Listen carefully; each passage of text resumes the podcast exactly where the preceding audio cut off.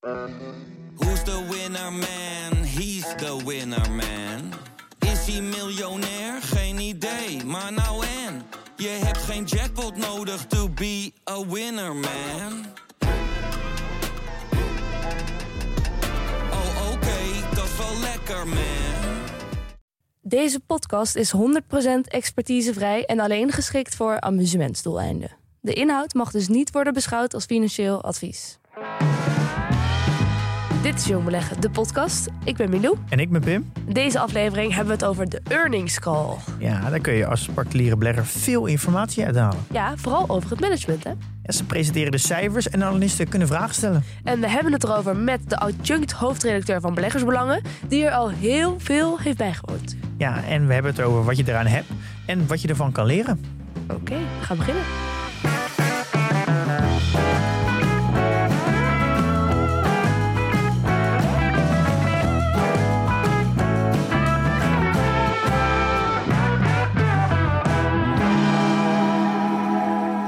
Alvast excuses, ik ben een beetje verkouden. Dus als ik een beetje ja, eh, verstopt klink, dat klopt. Eh, en dat is het alleen. Maar Is, ik eh, nies niet zoveel. Dat valt is heel dapper dat je er weer bent. is Eh, dapper, hè? hard voor de zaak. Nou, dat dacht ik wel.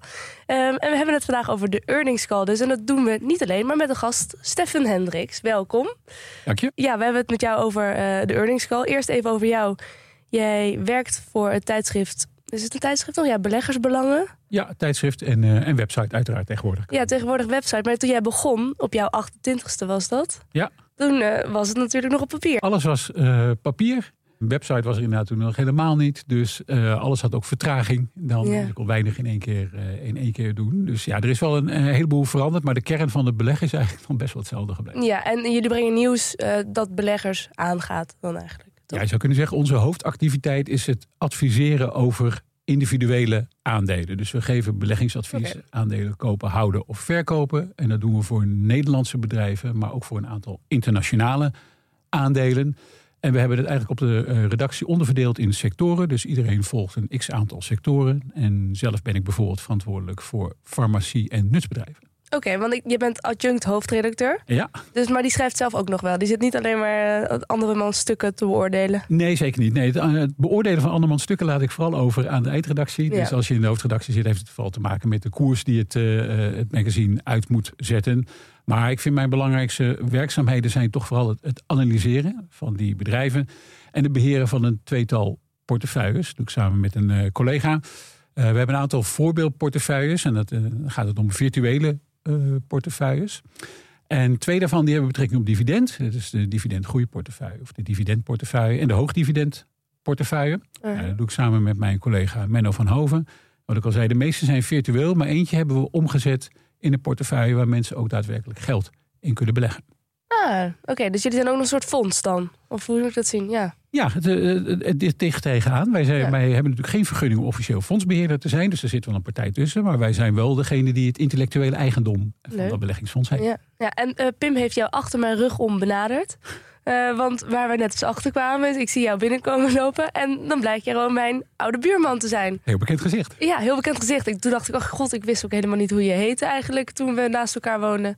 Maar we kennen elkaar via onze ja, poezen toch wel. Als ja, mijn- wederzijdse katten. Ja, die kennen elkaar beter, denk ik. Die kennen elkaar heel goed. We hadden een grote binnentuin. En soms was mijn kat al van het balkon gesprongen. En dan wilde hij niet meer terugkomen of kon niet meer terugkomen. En dan waren jullie altijd zo vriendelijk om mij eventjes eh, via jullie huis, dat aan de tuin grensde, naar de, naar de binnentuin te laten om mijn kat eh, terug te halen. is Amsterdam nog een kleine stad? Nou hè, ja. Je, je- je bent eigenlijk al meer dan 25 jaar, denk ik wel. De, je zit je al in de beleggingswereld en ben je dus aandelen aan het volgen. Ja. Dus je hebt natuurlijk ook al, nou, ik denk wel duizenden earnings calls meegemaakt. Honderden sowieso. Ja, Ja, ja, honderden. Dus eigenlijk ben je de, een ideale gast om, eh, om het over de earnings call te hebben. ja, er valt hoop te bespreken. ja want, want waarom is dat zo belangrijk eigenlijk als onderwerp om te doen?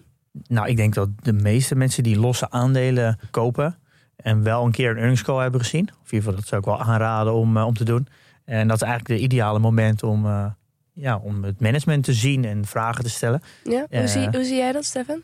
Ja, het zijn een van de weinige momenten dat het management zich eigenlijk presenteert aan de buitenwereld. En dan ook nog eens een keertje een moment dat er vragen gesteld kunnen worden aan het management. Dan worden die vragen gesteld Mm. door analisten. En de volgorde van de vragen wordt ook een beetje bepaald door de afdeling Investor Relations. En wanneer de call eindigt ook. Maar het is wel een van de eh, momenten dat je het echt ergens over kan hebben met het topmanagement. In hoeverre verschilt dat dan van een aandeelhoudersvergadering? Ja, daar worden ook al zaken uh, besproken. Maar dan heb je natuurlijk echt heel erg de agenda. Dan kan het ook nog zijn over de vaststelling van het dividend. Bijvoorbeeld of de benoeming van een topbestuurder. Maar hier heb je het echt over de operationele gang van zaken. Die zou kunnen zeggen dat de, de, de current state of affairs van een bedrijf komt het beste naar voren in zo'n earnings call. Ja, oké.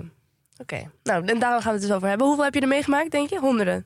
Honderden, ja, zeker honderden. Ik, ik zou de schatting niet eens kunnen maken, dan moet ik heel ver terug in de tijd. Uh, maar het zijn echt honderden. Ja. En ga je er dan fysiek naartoe? Of hoe, hoe gaat zo'n ding eigenlijk? In het begin kon je er nog wel eens fysiek naartoe. Er was altijd wel een scheiding tussen een persconferentie en een analistenbijeenkomst. Ik denk dat dat wel belangrijk is om dat uh, nu al te zeggen. Dus een, de earnings call is uh, de bijeenkomst waar de analisten zitten en de analisten hun vragen stellen. Ja. En dan heb je ook nog vaak een persconferentie en daar zit dan de pers.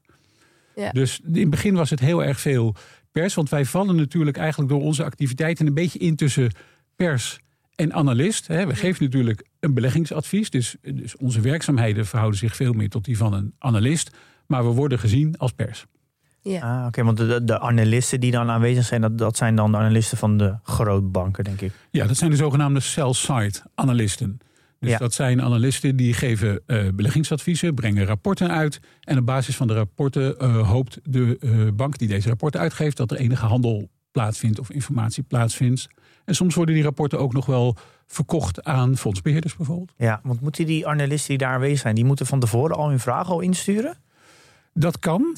Er zijn verschillende manieren. Dus het kan zijn dat er een investor relations department zegt: Nou, stuur je vragen maar vast in. Dus recent heb ik de earnings call van Enel beluisterd. Die hebben een beetje een aparte manier van doen. Want in plaats van dat er een directe interactie is, dus dat de, de telefoonlijn eigenlijk opengezet wordt, want zo is het vaak toch nog in de meeste earnings calls, waarin de analist dan zijn vraag kan stellen aan het management, wordt er bij Enel bijvoorbeeld die vragen al verzameld. Dus de uh, Investor Relations Department die verzamelt die vragen en stelt dan die vragen namens de analist aan het topmanagement. Ja. Wat wel een beetje zonde is, want dan mis je soms een beetje de interactie direct tussen analist en topmanagement. En het verrassingseffect, want ik neem aan dat mensen ook weten dan welke vragen er komen als ze het van tevoren hebben geïnventariseerd? Of, of... Ja, dat, is, dat weet ik nog niet helemaal zeker. Het hangt een beetje af van hoe kort die vragen binnenkomen. Dus ze komen ook nog eens binnen ja. tijdens de call natuurlijk. En dan worden ze nog steeds verzameld door, uh, door de afdeling Investor Relations. Dus dat zie je bij die call bijvoorbeeld ook terug. Dus dan kan een bepaald onderwerp aan de orde komen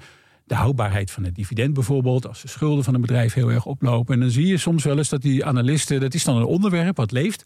Bij die analisten zijn er een paar zorgen over. Er komen er al twee, drie vragen over binnen. En dan zegt de mevrouw van Investor Relations die daar zit, hele charmante mevrouw van Enel. Uh, die zegt, nou, uh, tegen de CFO, we hebben hier bepaalde vragen over de houdbaarheid van het dividend. Met betrekking tot de schuldpositie, wat kan je erover zeggen? Daar wordt er antwoord op gegeven. En soms dan kan het zomaar zijn dat er een kwartier of twintig minuten later in die call zij zegt, oh, er zijn toch nog een paar uh, aanvullende vragen binnengekomen over ja. de dividend. Kun je toch nog eens even uitleggen ja. hoe dat ook alweer zat? En dan ben ik natuurlijk wel heel benieuwd naar de, de inhoud van al die vragen. Uh, wat kunnen we precies met de info die er op zo'n earnings call wordt gegeven? Wat is dat info waarop je direct wil handelen? Of is het heel belangrijk voor de directe koers van een... Waar gaat het over?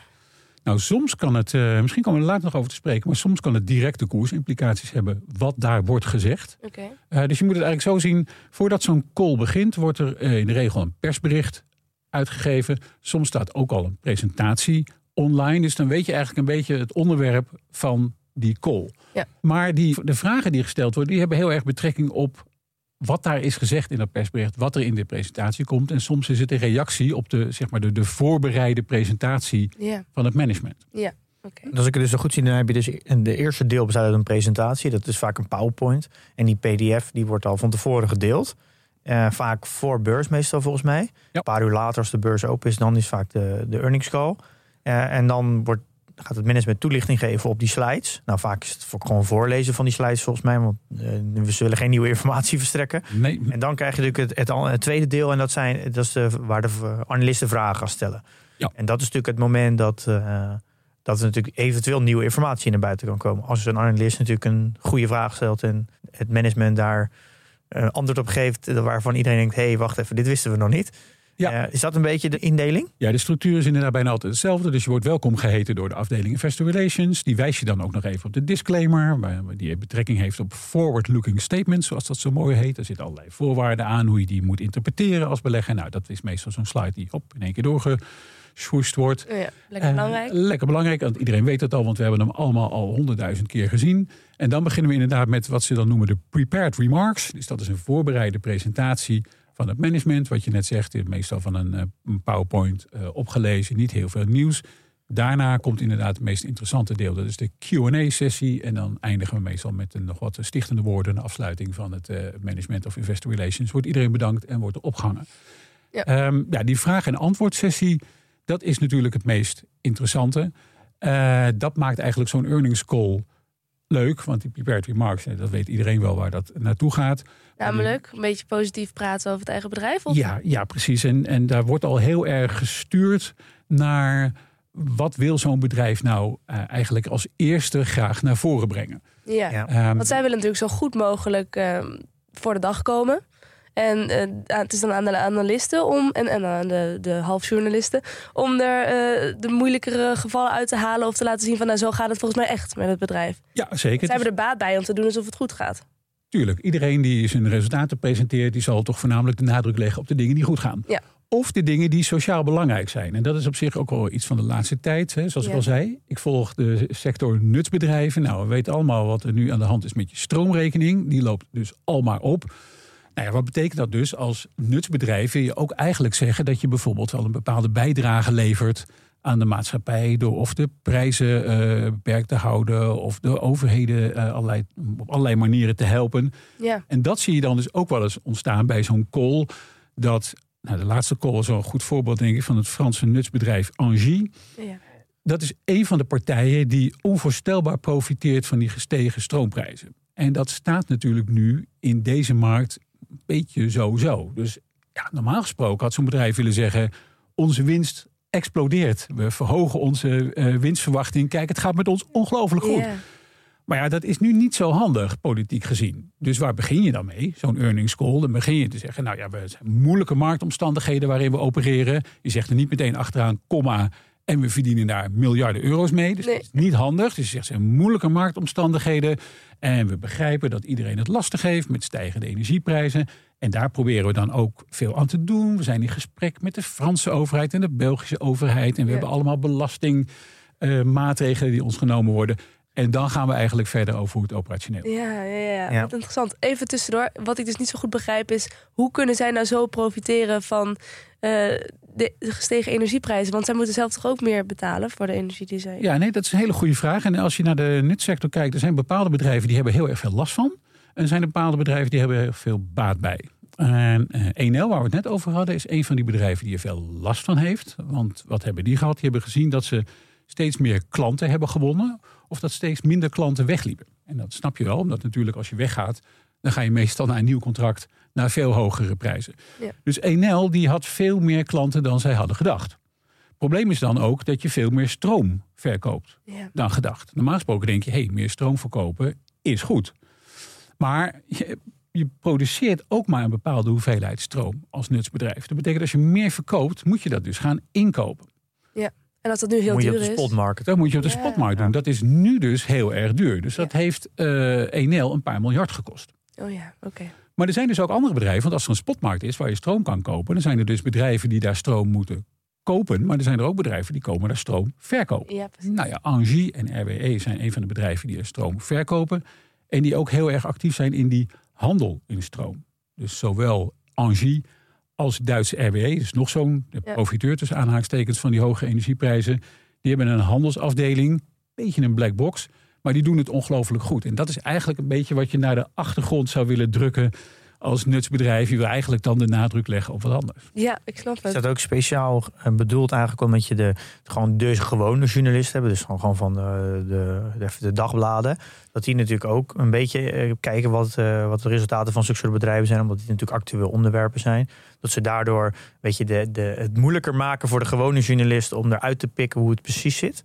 Want eigenlijk die, eh, een doorgewinterde analist, die, die haalt het natuurlijk sowieso wel uit. Ja, ik denk dat iedereen het er wel een beetje uithaalt uiteindelijk. Maar ik ben het wel met je eens. Het is, het is beeldvorming. En dat is toch wel heel erg belangrijk. Dus op het moment dat je een, een, een, een earnings call gaat beginnen met kijk eens even hoeveel winst we hebben gemaakt. En we verwachten dat we nog meer winst maken dan we al eerder hadden aangegeven. Ja. Ja, dan geeft dat natuurlijk een, een bepaald beeld. Ja, als wat- zinnen omvallen, inderdaad. Dan weet je nu wat de kop in de krant gaan zijn. Dan weet je wat de kop in de kant Ja, gaat. ja. Terwijl die analisten natuurlijk, die slaan dat deel feitelijk over. En die concentreren zich natuurlijk alleen maar. En laten we wel eens, ik heb zelf ook het aandeel Angie aangeraden.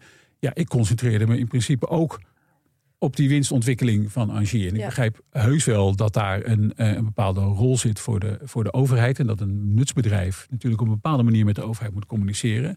Dus denk ik wel één signaalfunctie die nog wel van belang is. Ehm, eh, nu ik even over nadenk wat je net zei. En dat is dat ook analisten natuurlijk wel eh, zien dat op het moment dat zo'n nutsbedrijf onvoorstelbaar veel geld verdient, dat loopt natuurlijk in de gaten. En dat betekent dat je ook op weg bent waarschijnlijk naar nieuwe belastingmaatregelen. Ja, ja. En dat gaat natuurlijk weer ten koste van de winst. En daar moet je natuurlijk wel weer in de toekomst rekening mee houden. ja, dus in, in Europa mag je, mag je natuurlijk niet te ver boven het maaiveld uitkomen. Dan, eh, Eh, nee, maar hier wordt het natuurlijk ook eigenlijk gezien als meer als profiteering. Hè? Eh, Ja. Dus eh, we, we hebben het dan over een windfall tax, als we een soort speciale belasting eh, doen, of overwinsten. Dat zijn de termen die allemaal eh, hier gebruikt worden. Waarom? Omdat je misschien als bedrijf niks extra's doet, maar wel Ja. heel veel geld meer binnen. ja, Ja. ja. Dus natuurlijk een, eh, even een ander onderwerp. Zullen we weer terug naar de, de earnings call gaan? Dus, eh, wie, wie zijn daar eigenlijk allemaal aanwezig? Nou, in, eh, dat hangt er een beetje vanaf, maar in principe is altijd de CFO aanwezig. En de CEO, ehm, die is er in principe ook bijna altijd wel bij. Maar bij sommige bedrijven eh, doet de CEO alleen de halfjaar en de jaarcijfers. Bijvoorbeeld. Oké. En dan hangt het een beetje af van het type bedrijf wie daar dan nog meer bij zit. Eh, dus zoals ik al zei, ik volg ook de farmasector. Ja, daar zitten heel vaak nog het hoofd R&D bij. En soms ook bepaalde divisiehoofden, bijvoorbeeld de divisie oncologie. Ja, en waarom is dat?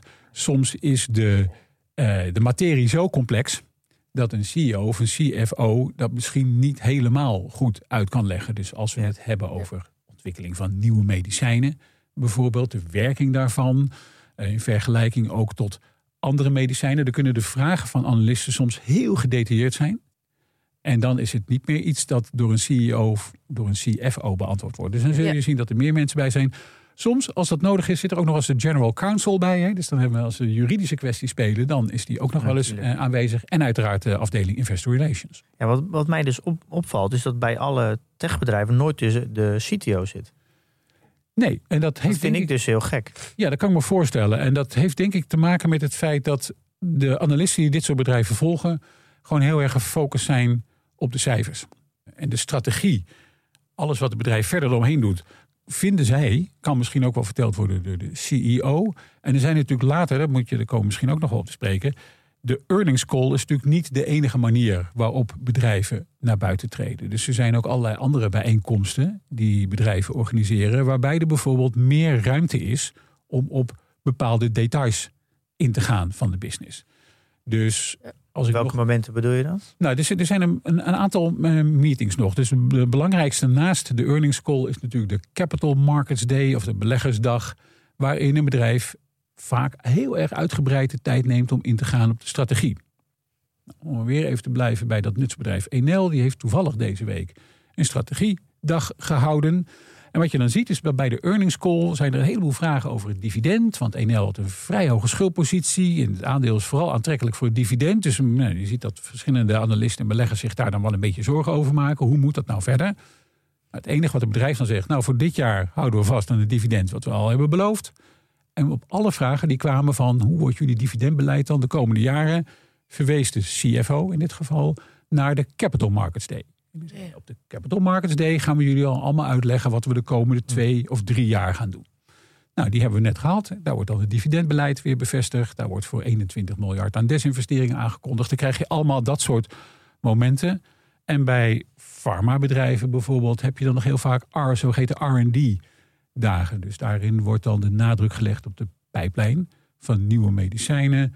Hè, wat, wat kun je allemaal van ons verwachten? Op welke therapeutische gebieden concentreren we ons? En dan heb je dus veel meer de, ga je daar veel meer de diepte in. Een beetje misschien wat jij bedoelt met waarom zit een CTO er niet bij bij een techbedrijf. Ik vind dat dus uh, best gek, omdat je wat je aangeeft bij een uh, farmabedrijf, daarvoor zit natuurlijk een, iemand hoofd van research om uit te leggen in welke stadium bepaalde medicijnen zijn. Dat is natuurlijk voor analisten heel, ja, heel belangrijk om te weten ja, wat speelt er precies, welke fase zit iets. Want dan kan je ook een beetje een inschatting maken hoe, ver hoe vol zit die pijplijn voor de komende tien jaar. Dat is ook heel belangrijk voor farmacie. Maar natuurlijk bij tech is dat natuurlijk ook hoe, ja, hoeveel legacy heb je in je codebase. Dat is bepaald natuurlijk hoeveel onderhoud je moet doen in de toekomst. Maar ook ja, wat zijn de ontwikkelingen. Nou neem bijvoorbeeld uh, zo'n metaverse. Uh, het is natuurlijk heel belangrijk eigenlijk dat daar al weet Mark Zuckerberg zelf natuurlijk ook heel veel van technologie. Maar daar zou eigenlijk iemand bij moeten zitten die al een beetje kan uitleggen wat zijn nou, wat zijn de ontwikkelingen van deze technologie. Hoe lang duurt zoiets? Wat is de stadium? Het is natuurlijk eigenlijk heel erg vergelijkbaar met, uh, met pharmacy. Je spreekt ook een belegger met een groot techhart. Ja, ja, nee, nee zeker. Ik, nou, en dat ik mis dit heel erg. En bijvoorbeeld bij Just Eat, daar is, vind ik, een hele grote frustratie dat er drie verschillende tech-platformen zijn. Ze hebben die overgenomen van Grubhub en van Just Eat in Engeland. En ze hebben dan uh, die van uh, eigenlijk in Europa van Liverando en thuisbezorgd nog. Er zijn drie tech-platformen die eigenlijk allemaal heel oud zijn. En dat, dat is onwijs inefficiënt. En dat is dus uh, helemaal omdat de marges daar niet zo hoog zijn, is dat een heel grote kostenpost. Maar daar wordt nooit over gesproken. En het is eigenlijk een heel belangrijk onderdeel van Just Eat. Want het is, het is eigenlijk een techbedrijf. Dat daar nooit een CTO zit om, om daar vragen op te antwoorden, frustreert mij dus heel erg. Ja, dat kan me heel goed voorstellen. En ik denk dat de analisten daar misschien ook wel een rol hebben te spelen. Want ik vermoed dat door, door druk van analisten of de detailvragen van analisten, bijvoorbeeld in de farmasector, want wat jij misschien met tech hebt, heb ik dan met pharma. Dus daar zit ik ook heel veel in. Daar weet ik dan ook heel veel van. Daar heb ik heel veel over gezien. Um, ik denk dat daar die analisten gewoon die vragen wilden stellen en daar gewoon die antwoorden op wilden hebben. En bij Meta valt mij bijvoorbeeld op dat, ja, als we het hebben over de, de toekomst van Meta, wat voor platformen moet dat eigenlijk worden, dat het dan vooral gaat om de kosten. En dat zul je ook de afgelopen weken hebben gezien. Daar ging het uiteindelijk om. En, en, dan wordt een reorganisatie wordt met heel veel gejuich begoed. Terwijl je misschien nog af moet vragen van is dat de juiste strategie voor het bedrijf? Hadden we niet een ander pad uitgezet?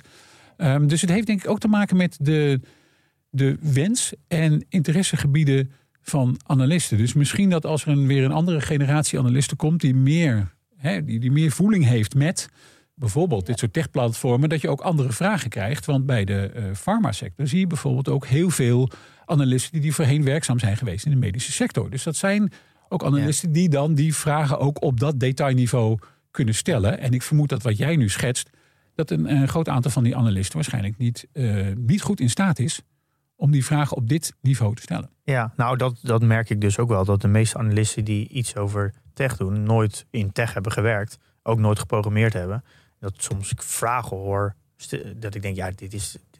Als ik een klein beetje ervaring heb in technologie, dan is dit eigenlijk best wel een hele domme vraag. Wim, hoor je je roeping al? Nee, dat ga ik zeker niet doen. Oh. Nee.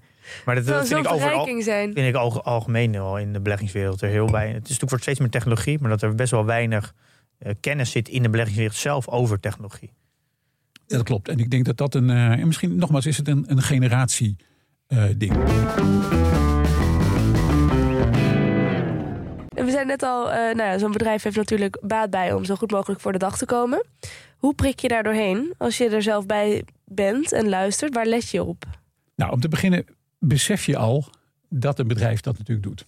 Dus alle headlines van een persbericht, alle eerste uh, sheets van een presentatie, daarvan weet je al, hier stelt een bedrijf zichzelf op de beste manier voor. Dus je bent daar al sowieso op voorbereid. Um, dan spelen natuurlijk bij een bedrijf altijd wel een aantal thema's. Dus als, nogmaals terug te komen op NL, als de schuldpositie daar al maandenlang oploopt, ja, dan weet je dat dat een item is. Ook al zal het bedrijf niet boven in een persbericht zeggen, onze schuldpositie is afgelopen kwartaal wederom gestegen. Nee. Dat staat ergens achteraan en op een gegeven moment komen er dan wel misschien één of twee opmerkingjes over. Dus het is, je moet eigenlijk van tevoren al wel wat weten over een bedrijf. Ja om daar, om daar een beetje doorheen te kunnen prikken, om de juiste vragen te kunnen stellen. Alles laat je gewoon meenemen door het verhaal natuurlijk. Nou ja, dat is het grote net. Dat is denk ik wel een hele goede uitdrukking. Want dat is wel het grote gevaar op het moment dat je afgaat op het persbericht. En dan staat ik altijd een ronkende kop uh, boven. En je gaat af op de presentatie. Ja, dan laat je je een beetje meevoeren natuurlijk. Door datgene wat het management wil dat jij hoort. Soms werken analisten ook een heel klein beetje aan mee. Dus uh, helemaal in, in, de Verenigde Staten, als analisten al langdurig contact hebben, bijvoorbeeld met het management, dan willen de vragen ook wel eens starten met: uh, Hi guys, great quarter, congrats. En nee, dan weet je ook al, wow. oké, misschien toch maar even wachten tot een, een, vraag wat dieper in de call van iemand die een wat kritischer blik heeft. Ja. Want, want uh, er zijn veel analisten die, die daar aanwezig zijn al van tevoren. Uh, heeft het management al eerder een call gehad of met analisten om ze op de hoogte te stellen? Nou, in principe mag dat natuurlijk niet hoor je, meer. Hoorde ik voor laatst het was steeds vaker. Oh ja? ja, kijk, de, uh, in principe als er uh, informatie is die de koers heel erg kan beïnvloeden, dan moet die eigenlijk gedeeld worden met het algemene Ja. publiek. Dat is ook de reden waarom in Amerika bijvoorbeeld die conference calls ook vanaf het jaar 2000 openbaar werden. Dus de onder onsjes van het management met analisten, dat mocht eigenlijk niet meer. Dus Nee. toen kwam er een, een, een nieuwe regel in de Verenigde Staten, Reg FD, dus Regulation Fair Disclosure. Met andere woorden, Fair Disclosure, dat betekent dat iedereen op hetzelfde moment toegang moet hebben tot koersvormende informatie. Ja. Dat wil niet zeggen dat er niet uh, contacten zijn. Uh, dat, kan ik, dat kom je natuurlijk nooit echt achter in hoeverre die contacten er zijn en wat er dan precies in die contacten uh, gebeurt. Behalve dan dat je natuurlijk iets kunt zien in de rapporten die analisten publiceren. Ja. En daarin zou, als het goed is, en ik heb dat zelf ook nog niet echt meegemaakt, geen informatie mogen staan die, laten we maar zeggen, eventjes Nee, het management ja. is gedeeld. Ik, ik heb daar volgens mij laatst wel eens over, voor mij bij Randstad of KPN was het, waar die al van tevoren wat analistenmeetings heeft ge, gehad. Net zoals er ook altijd wordt gepeild natuurlijk bij grote, grote aandeelhouders uh, voor zo'n aandeelhoudersvergadering. Dus er is natuurlijk heel veel contact al. Altijd contact. Dus zo'n investor relations department heeft altijd contact met die analisten. En dat zie je ook zelfs nog wel eens terug op zo'n earnings call. Dus er zijn vragen waarop het uh, management dan zegt: ja, daar hebben we nu niet zo'n uh, 1, 2, 3 een antwoord op voor jullie. Maar after the call, dus na de earnings call, kun je nog even contact opnemen met de afdeling Investor Relations. We staan altijd voor jullie klaar voor vragen en antwoorden. Ja. Ja, we gaven net, natuurlijk net al aan dat heel veel, vaak de earnings call uh, gewoon tijdens de beurstijden is. En dat betekent ook dat natuurlijk heel veel uh, retailbeleggers aan het werk zijn. Uh, kan je deze ook gewoon later terugkijken? Ja, zeker. Er zijn eigenlijk op alle investor relations pagina's van bedrijven staat heel netjes, wordt aangekondigd wanneer de call is. En dan uh, wordt persbericht, presentatie gepubliceerd en op een gegeven moment ook een link naar de webcast of de audiocast. En sommige bedrijven gaan zelfs zover dat er een uitgeschreven versie van die call komt. Dus dan heb je een transcript er ook nog bij staan. Dat is in uh, Amerika ietsje gebruikelijker dan hier. Maar er zijn, ik heb toevallig gekeken bij de AEX-bedrijven, zijn er toch ook zeven die dat doen. Die dus ook netjes een, uh, een uitgeschreven versie ervan hebben. Maak zelf wel heel veel gebruik van die uitgeschreven versies. Ja, lijkt me heel handig. Je hoeft die hele kant niet te kijken. Nee, en het is ook soms nog wel eens dan, dan hoor je iets. En denk je, ah, het is eigenlijk wel van belang. En het is heel irritant om dan, als je terug te moeten spoelen, nog een keertje gaan ja. uh, uh, luisteren. Dus ik vind het heel prettig om die transcripts te ja. hebben. En bij sommige bedrijven wordt die dus netjes gepubliceerd. En uh, soms doen ze daar ook wel wat langer over. Dus ik volg ook een Duits defensiebedrijf, Rijmetaal. Die houdt dan ook zijn analistenbijeenkomst. En het duurt het echt dagen voordat dat transcript er ook op staat. En dan hebben ze hem zelf ook een beetje bewerkt, zodat het allemaal oh ja. netjes is. Ja. Want, nou ja, zoals je weet, wij werken, we hebben het eerder over gehad, wij werken met een Bloomberg uh, systeem, Bloomberg terminal. Daar hebben we natuurlijk toegang tot al dit soort informatie. Hè. Bloomberg levert allerlei financiële data. Die hebben wij dus ook. En daar wordt heel snel die, zo'n transcript van zo'n conference call. Ja, gewoon speech to text. Uh, ja, met een beetje machine learning eroverheen. Ja, en dan uh, kom je nog wel eens tegen dat iemand wat zegt. Nou, we hadden het net uh, al over van doe je dat in, uh, wel of niet in welke, uh, in welke taal. Althans, Engels is de voertaal natuurlijk, maar we zijn niet allemaal native speakers. Is, is het altijd Engels? Is dat verplicht trouwens? Nee, het is niet verplicht, maar het is zelden bij internationale bedrijven ook niet in het Engels. Omdat eigenlijk de analistengemeenschap, nou, er zitten heel veel in Londen. Rapporten worden in principe ook allemaal in het Engels gepubliceerd. De voertaal is eigenlijk overal Engels. Heel in het begin Um, nou, dan praat ik echt al over een, een, een jaar of twaalf uh, geleden. Waren er dan nog wel eens van die calls waar ik dan ook naartoe ging. Bijvoorbeeld Frans farmaciebedrijf Sanofi. Ja. En dat was nog wel eens echt heel erg Frans. Dus ja. dan ging de, de call, het was dan niet een call, maar het was een grote bijeenkomst in het Shore Sank Hotel. Zeg maar de nog wat chicere versie van het uh, Amstel Hotel. Mm -hmm. En dat was echt gewoon een soort Frans feestje. Uh, dus iedereen die niet Frans was, zat met zijn koptelefoontje op. En die kreeg dan een simultaanvertaling, wat ook een Oh, beetje ja. desoriënterend was. Maar dat bedrijf werd ook steeds internationaler. Dus alle eh, calls dan die daarna kwamen, gingen ook gewoon in het Engels. En ook alle Franse CFO's die er zitten, die doen dat gewoon allemaal netjes in het Engels. Een Ja. Franse CFO die het gewoon in het Engels doet. Die het gewoon in het Engels doet. Ja. Ja, ja en eh eh, Enel, waar ik net over sprak, daar zitten alleen maar Italianen in de top. Eh, is op zich wel vermakelijk, het Italiaans en Nou, ik Engels. wou net zeggen, maar je hebt natuurlijk nog steeds een beetje een taalbarrière, kan ik me voorstellen. Niet iedereen's Engels is altijd eh, even goed verstaanbaar. Ja, is goed verstaanbaar. Dus dat is één. Hè? Dus, dus kun je iemand eh, goed verstaan. De voormalige CFO van Allianz bijvoorbeeld, Duitser. En die praatte ook Engels. En dat was, dat was echt heel erg vermakelijk. Dus schoot je af en toe een beetje van in de lach. Zo, dat leek op een soort comedy-serie.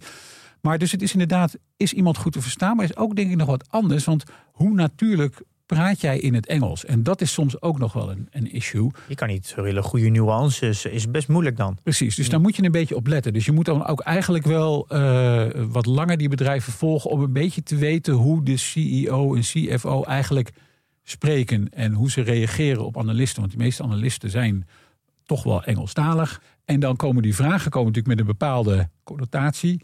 En dat is niet altijd makkelijk voor het management om er precies heel erg goed op te reageren. Dus soms dan zie je ook wel eens een soort kleine barrière tussen, de, Ja. tussen de analist eh, en, de- en het topmanagement. Ja, Want zijn die Italianen van NL goed eh, te volgen? Of Die zijn die van 1L, ja, die zijn heel goed. Die zijn in principe goed te volgen. Dus hun Engels is wel eh, gewoon goed. Maar het is misschien een beetje zoals eh, eh, wij hier ook in het Engels misschien deze podcast zouden kunnen houden. En dan zeggen we misschien aan het einde toch van ja, eigenlijk bedoelde ik daar. Misschien had ik het net ietsje anders willen zeggen. En ik denk dat zij dat ook wel eens eh, zullen hebben. Ondanks dat hun Engels natuurlijk gewoon goed is. En waar we het eerder over hadden, bij die voorbereide presentatie, die prepared remarks, dan kan je natuurlijk allemaal uitschrijven hoe je dat precies wil gaan zeggen. Ja. Maar kom je dan in die, in die QA-sessie, ja, dan moet je natuurlijk als, eh, eh, als topmanagement gaan reageren op vragen. Dan moet je misschien, wil je ook bepaalde nuances aanbrengen. En dat is natuurlijk niet altijd even makkelijk. zijn er nog Nederlandse bedrijven die het in het Nederlands doen? En, eh, misschien small, cap bedrijven of zo? Ja, dat zou ik eigenlijk niet weten, want die luister ik bijna niet, small cap bedrijven. Eh, maar ik denk niet dat er eh, heel veel zijn. Misschien een paar die nog waar echt alleen maar Nederlandse analisten eh, zitten. Ehm, dan zie je ook nog wel eens dat de, dat de persberichten en de presentaties soms ook nog wel eens in het Nederlands zijn. Alle bedrijven die ik volg zijn toch wel wat grotere bedrijven. Dat is echt gewoon allemaal Engels. Moet tegenwoordig ook wel natuurlijk. Dus, eh, misschien nog wel een, een tip is, er is een, een app, dat heet eh Quadder, met eh, TR op het eind. Dat is een start-up uit Stockholm. En die, die heeft eigenlijk een, een, de earnings call verwerkt in een podcast app. Het is eigenlijk gewoon een audio player. Het ziet er ook uit, dus een soort van podcast app. Eh, zowel voor Android als iOS. En dan kan je dus, dan heb je gewoon een lijst met, eh, je kan gewoon bedrijfsnaam opzoeken. En dan staat daar gewoon een overzicht van alle eh, earnings calls. En dan kan je dus gewoon in audiovorm luisteren, alsof je een podcast aan het luisteren bent.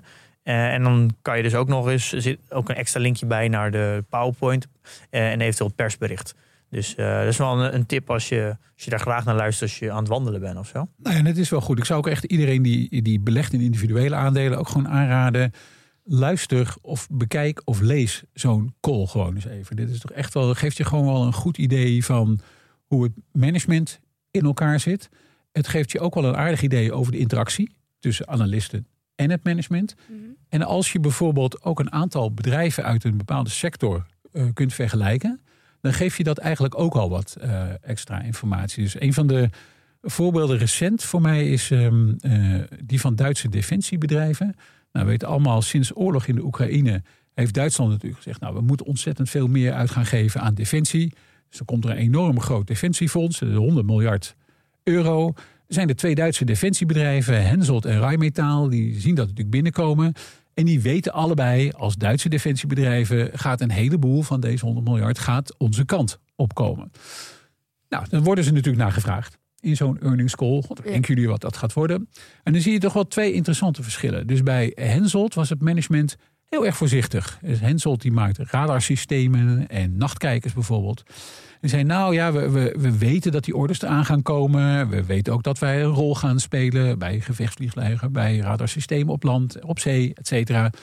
Dus die orders komen onze kant op, maar we walk the talk. Dus je krijgt van ons pas wat te horen op het moment dat wij weten wat die orders zijn. Nou, Rijnmetaal, die maken meer munitie en gevechtsvoertuigen. Die zagen dat ook, maar die waren al vrij snel uh, met het geven van concrete orderbedragen. Dus die zeiden, nou, dit jaar konden die nieuwe orders uit dat fonds wel zo'n 10, 13 miljard euro worden. Een conference call daarna, earnings call daarna. Ja. Ja, ja, nou, ze zijn nog niet echt doorgekomen, die orders. Het duurt allemaal wat langer bij de Duitse overheid. Ja, het wordt misschien nu 10, 12 miljard. En bij de meest recente earnings call, een klein beetje de frustratie van het iMetaal. Die zeiden, oké, nou, nu laten we een aantal van die, uh, van die uh, zaken maar los. We gaan nu uit van 6 miljard. Want uh, ja, het duurt toch allemaal wat langer. We hadden eigenlijk, we wilden jullie wel informatie geven, zeggen ze dan tegen de analistengemeenschap. We wilden jullie zo graag informatie geven over wat komt er nou uiteindelijk naar ons toe. Hebben we geprobeerd daar een getal op te plakken. Maar we hadden eigenlijk een beetje gerekend buiten de. En dan, dan komt bij zo'n call, bij zo'n QA-sessie wel iets wat dan uh, grappig is. Dan zegt natuurlijk de CFO.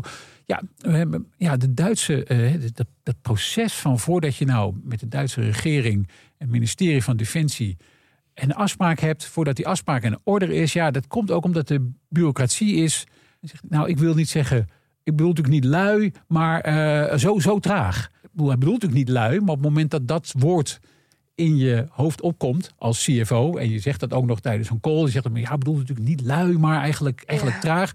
Dan weet je een beetje wat de uh, frustratie daarvan ja. is. En dan zie je dus hoe twee verschillende bedrijven die met hetzelfde fenomeen te maken hebben, namelijk orders die zeker hun kant op gaan komen, daar op een andere manier mee omgaan. En bij Henselt ja. zag je die frustratie dus niet terug in die earnings call. Het management zei gewoon, ja. het duurt allemaal wat langer. Het komt verder in 2023. Het zegt dus heel veel over het management. Het zegt heel veel over het management. En waarom dat in dit geval voor mij ook belangrijk was... dat Rijnmetaal zit namelijk ook nog te wachten op een kolossale order uit Australië van 4 miljard euro. En om een ja. beetje een idee te geven, de omzet van Rijnmetaal is 6,5 miljard euro. Dus ja. weet je een beetje hoe belangrijk zo'n order is. Ja. Nou, ook over die order was het management al verschillende earnings calls lang heel erg positief. En bij de laatste earnings call kregen ze daar dan ook wel weer een vraag over van de analist. Die zei, ja, ja, jullie zijn best wel, ik hoor jullie de hele tijd maar zeggen dat die order komt en die order komt, maar eh, hoe weten jullie dat eigenlijk zo zeker? Dus dan zie je ook al dat vragen van analisten op zo'n call ook al een bepaalde kant op gaan. Precies Ja. om die reden. Ja, Ja, dus eigenlijk dus wat je dus leert is dat een, het, het management van het ene bedrijf is dus eh, eh, heel enthousiast constant. Die belooft eigenlijk meer dan wat ze daadwerkelijk elke keer waar kunnen maken. Dus dat moet je eigenlijk ook meenemen in de analyse die je maakt. In de complete fundamentele analyse. Waar management natuurlijk ook een groot onderdeel van is. En bij het andere bedrijf, dan weet je van nou die zijn wat conservatiever. Dus als die iets zeggen, dan kan je er eigenlijk wel 100% van uitgaan dat het ook daadwerkelijk binnen is. Dit is dus eigenlijk een hele goede reden waarom je dus ook een earnings call moet kijken. Om een goede fundamentele analyse te doen. Want dan krijg je gewoon, heb je echt door met ja, wat voor management er nou zit. Absoluut. Je weet een beetje met wat voor bedrijf je te maken hebt. En daarover, voor mij was in dit geval ook zo'n order van 4 miljard. Die is eh, uit Australië, die is heel erg belangrijk. En in het begin denk je dan misschien als je bedrijf nog niet super goed kent. Die komt dan wel. Hè, dat management is, zegt, Je gewoon goed van vertrouwen. Je gaat uit van vertrouwen. Ik wil helemaal niet zeggen dat hij niet komt. Maar mezelf in mijn achterhoofd, als ik nu verder ga rekenen over de toekomst van het bedrijf.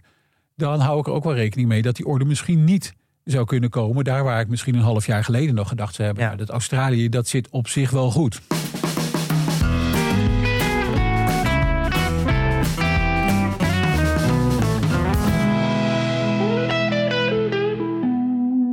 Dit heeft dus ook heel veel impact op de outlook. In hoeverre wordt, wordt er een outlook altijd meegenomen in, een, eh, in zo'n earnings call?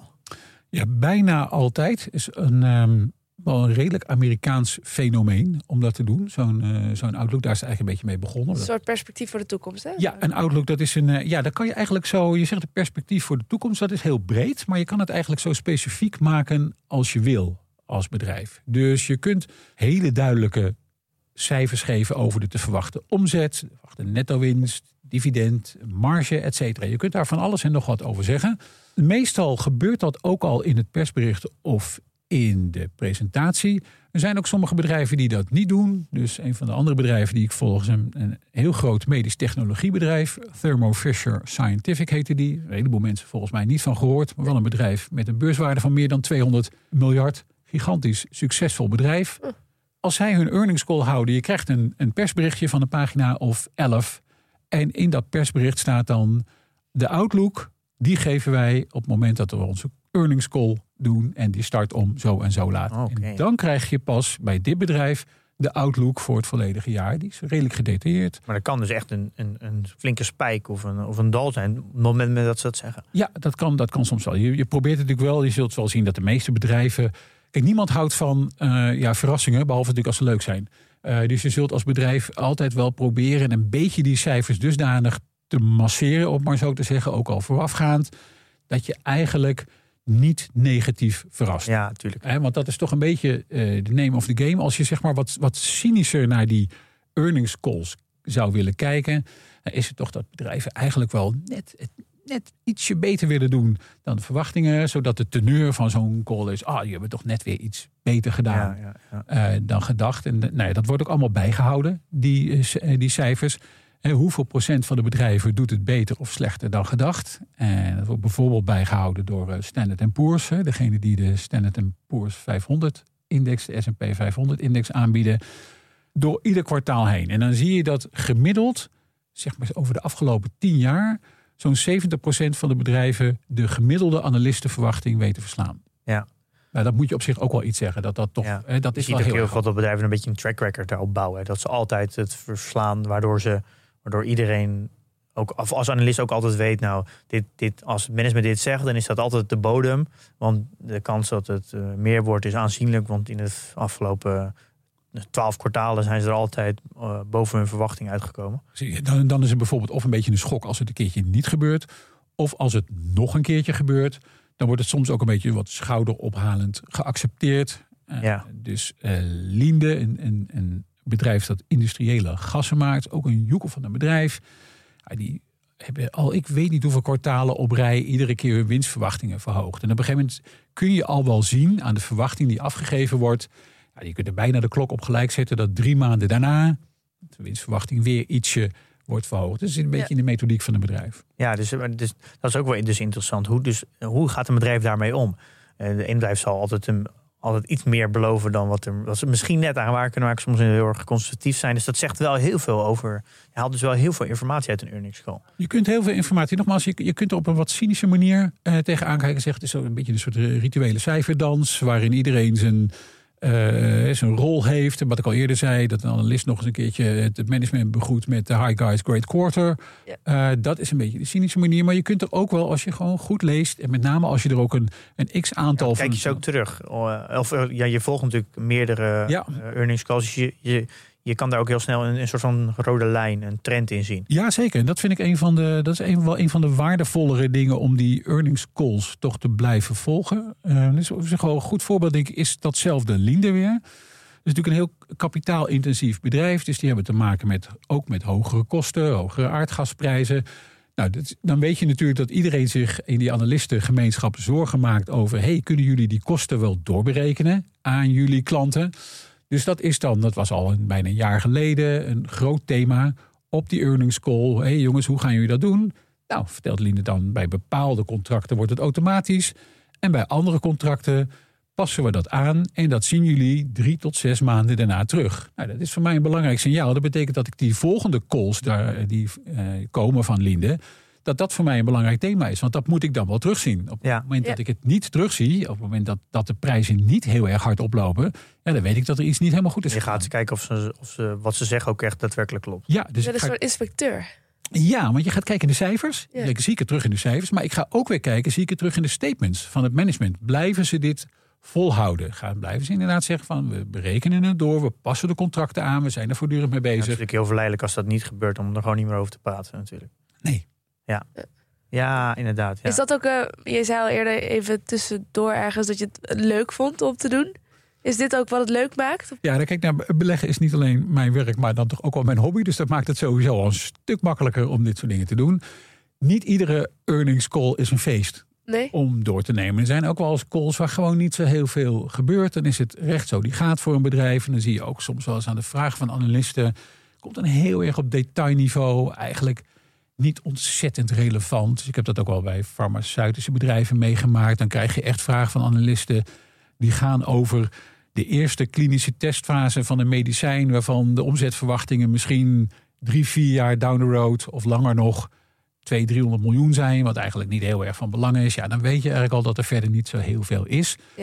Eh, maar voor mij is het wel gewoon een, een, een informatiebron. Ja. En vind ik het ook gewoon leuk om te lezen. Ik bedoel, ik, de bedrijven die ik volg, vind ik ook gewoon leuk Ja. om te volgen. Ik wil ook gewoon weten wat daar speelt. Ik vind het geen straf om het te doen. Absoluut niet. Ik vind het ook gewoon leuk om te doen. Maar ik zal de, de laatste zijn om te zeggen dat er niet ook hele saaie earnings Eh, tussen Is het, zitten. Is het door de jaren heen heel erg veranderd? De, want het is natuurlijk traditioneel natuurlijk gewoon een eh, telefonische call.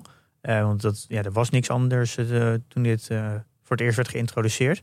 Maar ja, nu heb je natuurlijk ja, via de telefoon, nu kan het natuurlijk gewoon digitaal. Merk je dat het ook heel erg aan het veranderen is? Ja, het is bijna is, ehm, alles nu digitaal. Het is nog niet veel video. Het is bijna allemaal audio. Dus het is ook bijna letterlijk inbellen met een operator die dan zegt: U zit nu op de lijn. Met alle hele grappige dingetjes die erbij horen. Namelijk dat de verbinding soms niet helemaal goed is. Of Ja. dat iemand zegt: Kunnen jullie maar horen? 15 keer zonder dat iemand iemand anders kan horen. Ehm, vroeger was het inderdaad nog wel eens ook fysiek. Wat ik bijvoorbeeld net beschreef over Sanofi. Dat was een, dan een fysieke bijeenkomst. Er werd ook heel veel tijd voor uitgetrokken. Dat werd een gecombineerde cijferpresentatie met een R&D-presentatie. Nou, die kon uren duren. Die duurde soms 2,5 uur. Met daarna nog een gezellig een, eh, een, een, een hapje en een drankje. eh, wat champagne, wat witte wijn. Eh, nogmaals in het George Sank Hotel.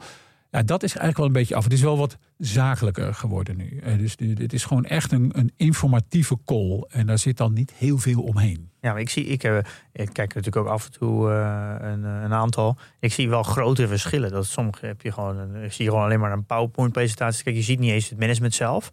Nou, dat vind ik dus altijd heel vervelend. Want ik wil heel graag de houding zien van die persoon. eh, hoe die reageert, de mimiek in de gezichten. Eh, dat, dat vind ik dus heel fijn. Alleen als er een, een- een vraag wordt gesteld door analisten. Maar je ziet vaak gewoon een heel, heel langzaam Q&A eh slide. Dus dat zie je dus helemaal niet. Maar je hebt dus ook calls zoals een ASML eh, of een Adyen. Nou, dat zijn gewoon... Er is een, ge- het is hoger dan een gemiddelde conferentie. Dat is echt eh, met helemaal eh, speciale effecten en animaties. En een hele mooie setting. En eh, een grote presentatie waar mensen voor staan en zo. Dus het- je merkt wel dat het niveauverschil heel groot is. Ja, klopt. Heeft misschien soms ook te maken met de sector waarin je actief bent. Maar ja, uiteindelijk is het natuurlijk ook die analisten wel gewoon om de informatie te doen. Dus je kunt een leuk filmpje hebben. Dat bedoel ik niet vervelend vooraf. Maar at the end of the day gaat het toch gewoon om de eh, harde cijfers Ja. en de strategie. En ik ben met je eens dat het soms prettig is om het management echt te kunnen zien. Te kunnen zien wat ze zeggen. En ik eh, had ook de call van Adyen gekeken. En als er dan twee mensen heel ontspannen op een bank zitten te praten met iemand van Investor Relations, dan geeft dat natuurlijk ook een bepaalde indruk van een bedrijf. Of je daarmee betere informatie krijgt, want daar is het uiteindelijk mij om te doen. Ik wil gewoon de beste informatie hebben. Ik wil gewoon een bedrijf goed kunnen volgen. Nou, ja, dat is natuurlijk wel weer een, een, een andere vraag. Ja, maar het zegt wel heel veel over, over het management. Bij de Capital Markets Day van nou, daar zaten volgens mij die, nou, zeg 8 tot 12 mensen op allemaal krukken. En die allemaal een, een, een onderdeel hadden in de Capital Market Day. En er waren dus van allerlei afdelingen eh, van over de hele wereld. En er werden vragen gesteld. En die vraag werd dan gezegd, oké, jij kan me beter stellen. Dus je, je, je kon gelijk een beetje dat hele hogere management ontmoeten. En kijken hoe ze, hoe ze reageerden. En, of ze echt inhoudelijk het echt snappen en zo. Ik vond dat heel veel zeggend over over het management en over hoe ze onderling eh, de, de structuren zijn, hoe de, de CEO met de rest van het team omgaat. Dus ik vind dat je er heel veel uithaalt. Ik ben het wel met je eens dat het uiteindelijk om de informatie gaat. Al is het misschien ook, ja, ik ben gewoon wat, misschien wat gevoeliger voor de vorm.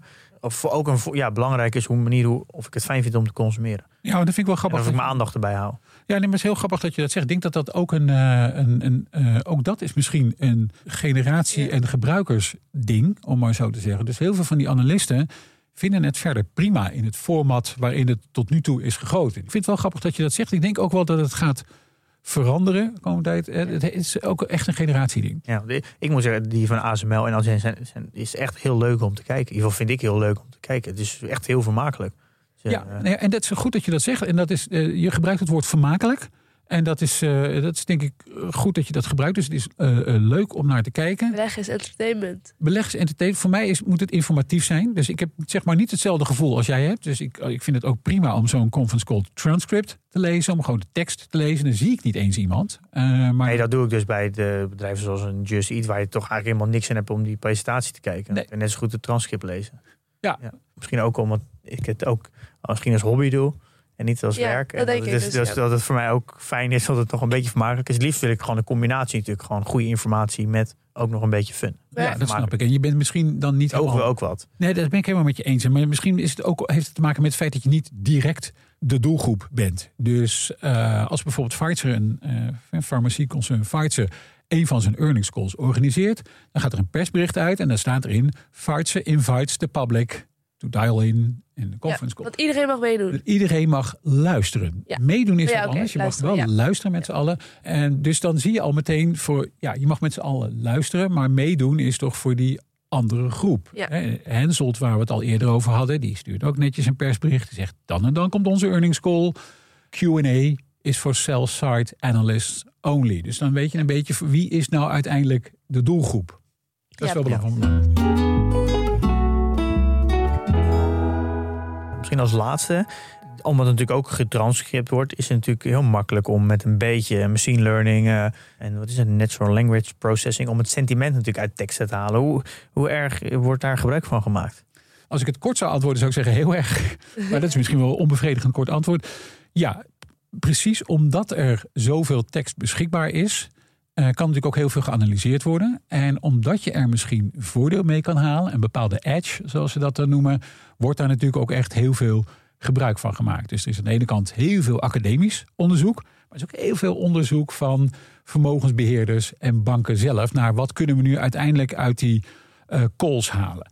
En dat begon tien jaar of misschien nog iets meer geleden met hele simpele word count bijvoorbeeld. Dus dan werden gewoon woorden ingedeeld in is dit, heeft dit woord een positieve of een negatieve Ja, ja, connotatie. En daar werd er gewoon eh, geteld. En, maar tot er een aantal onderzoekers zeiden: ja, weet je, die woorden, sommige woorden zijn misschien negatief, maar niet in de financiële wereld. Dus er werden, eh, je hebt een, heet geloof ik, een Harvard Psychosociological Dictionary, waarin dan, ja, die, die ken jij misschien, maar daar staan dan woorden in negatief, positieve Ja. connotatie.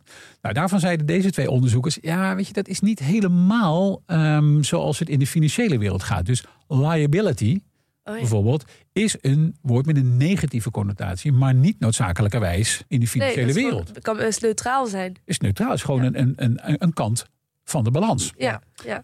Dus die hebben een nieuwe woordenlijst samengesteld. Dat was al meer dan tien jaar geleden. Een woordenlijst met volgens mij meer dan 2300 woorden. Die eigenlijk in de financiële wereld iets anders betekenden dan in de, laat maar zeggen, in de echte wereld. En zo is dat een beetje begonnen. Hè? Het, het, het onderzoeken van woorden. Maar dat levert ook wel een lastige situatie op. Ehm, want ik las nog niet zo lang geleden in een Investor Relations magazine. Mensen wezen die dat eh, Investor Relations afdelingen adviseren. Wezen op het gevaar van bepaalde zinnen. Dus als je bijvoorbeeld zegt bad debt expenses decreased. Dan is die zin is in zijn geheel positief, zeiden zij. Dat klopt, want als je, uit, hè, als je minder slechte leningen hebt, dan is dat positief. Als je die woorden individueel pakt, bad is een Ja. negatief woord, debt is in principe een Ja. negatief woord, decreased is een negatief woord. Dus als je dan gaat tellen en je gaat turven, is dat natuurlijk niet goed. Nou ja, Ah, ja. omdat de financiële wereld natuurlijk overal probeert ergens een voordeeltje uit te halen, eh, zijn die processen om die teksten te analyseren allemaal verbeterd. Dus die woorden zijn anders gecategoriseerd. Er zijn echt hele grote vorderingen gemaakt met het achterhalen van het sentiment, moet je dat maar noemen, door bijvoorbeeld de structuur van zinnen te analyseren, de toon, de snelheid van praten van het management eh, wordt geanalyseerd. Nou, als je even wil, kun je je eh, op het web helemaal onderdompelen in allerlei onderzoeken naar. Kun je het sentiment bepalen? Kun je daarvan profiteren? En er zijn de onderzoekers die zeggen, nou, uiteindelijk op zo'n call is dat sentiment wat wij proberen te achterhalen, precies via die natural language processing die jij eh, net al noemde, is belangrijker nog volgens ons dan de harde data zoals omzet en winst per aandeel. Want hier zit het, eh, hier zit het voordeel in. Dus het is een beetje een wapenwedloop. eh, waarin natuurlijk twee partijen zitten. Dus natuurlijk aan de ene kant heb je de beleggersgemeenschap, de analisten en de fondsbeheerders. Die zoveel mogelijk van die informatie uit die earnings calls proberen te halen. Aan de andere kant heb je natuurlijk afdeling Investor Relations en het topmanagement van een bedrijf.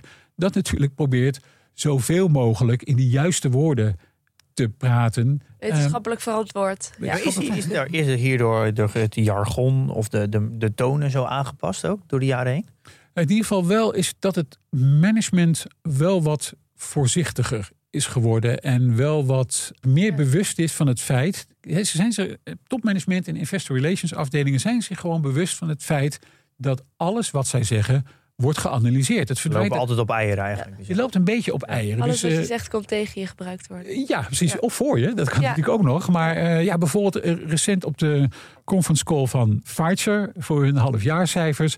Daarin zegt dan de topman: zo, ja, zoals jullie weten, hebben wij recent een nieuwe commerciële structuur opgezet.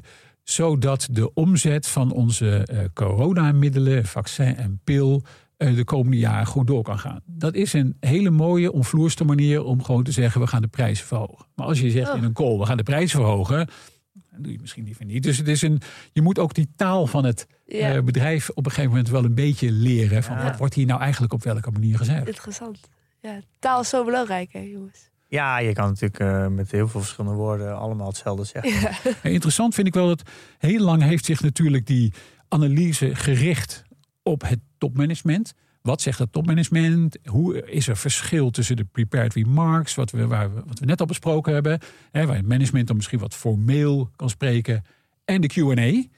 Oh, Wat waar het management op een andere manier praat. Dus nou, er is een analyse geweest over hoe lang moet zo'n call duren, eh, hoe, hoe complexer het management praat, hoe slechter het aandeel zich waarschijnlijk ontwikkelt. Maar er komt nu ook steeds meer eh, research die zich richt op de analisten. Dus wat is het sentiment van de analisten? Wat, wat zijn hun vragen? Hoe stellen ze die? En, en moet ik zeggen, eh, niet dat ik daar nou zelf een enorme voorloper in was, maar dit was voor mij ook altijd bij die earnings calls iets om op te letten. Dus ik let ook altijd heel erg op de vragen van de analisten. Zijn die nou kritisch? Eh, moeten die een tijdje lang door emmeren, zeg maar, over een bepaald thema? Komt er dan een helder antwoord Ja. eh, van het management? Want iedere keer Ook veelzeggend allemaal. is heel veelzeggend. En als het management dan later daar nog eens een keertje op moet terugkomen, nog een keertje moet uitleggen en Ja. daarna toch nog een, eh, soms dan zie je de analisten, ja, komt toch nog even terug op de vraag die die en die ook al stelde, maar het is me nog niet helemaal duidelijk. Ja, dan weet je, dit is een thema. Dit is een thema voor analisten. Dit is een thema wat dus in hun rapporten terug gaat komen. Zou ook nog wel eens een thema kunnen zijn wat eh, een rol gaat spelen in de koersvorming. Ja, maar het is eigenlijk met die, al die computers is het natuurlijk uiteindelijk zo. Die, de grote fondsen, de hedgefondsen of zo, die zullen daar misschien gebruik van maken.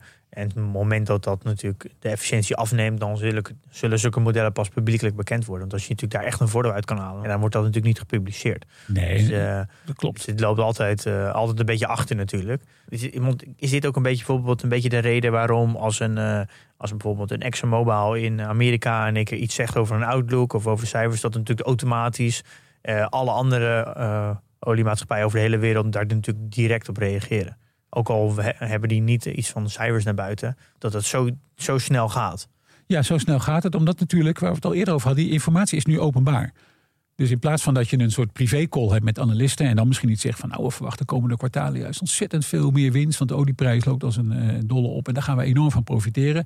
Nu is er een call, iedereen luistert mee en iedereen denkt ja, als het dan bij ExxonMobil heel erg goed gaat, dan zal, nemen we aan, bij Chevron en bij Shell en bij al die anderen zal een soortgelijk thema wel De spelen. markt wordt wat efficiënter en je, eh, om even arbitrage te spelen is bij is vergelijkbare bedrijven is natuurlijk bijna niet meer te doen. Nee, dat, dat is heel erg lastig. En die, en, die, en die vorderingen in die analyse is ook heel erg lastig. En ja, het zijn natuurlijk ook allemaal, al die academische onderzoeken, is natuurlijk in principe ook allemaal terugkijken. Hadden we, als we eh, deze en deze software loslaten op die en die earnings calls, kunnen we dan with hindsight, want dat is natuurlijk altijd, Ja, iets ja. zien wat ons een klein voordeel oplevert. Ja, en management gaat daar uiteindelijk ook weer zich op aanpassen natuurlijk. Zo is het constant. eh, Wat ik zeg, een Ja. wapenwedloop is het. Ja, natuurlijk. Ja.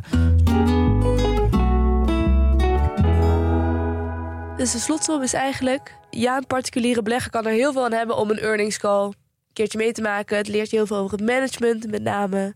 En je komt gewoon een hoop nieuwe dingen te weten. En het is ook nog best wel leuk. ja, meestal wel. Vind ik wel.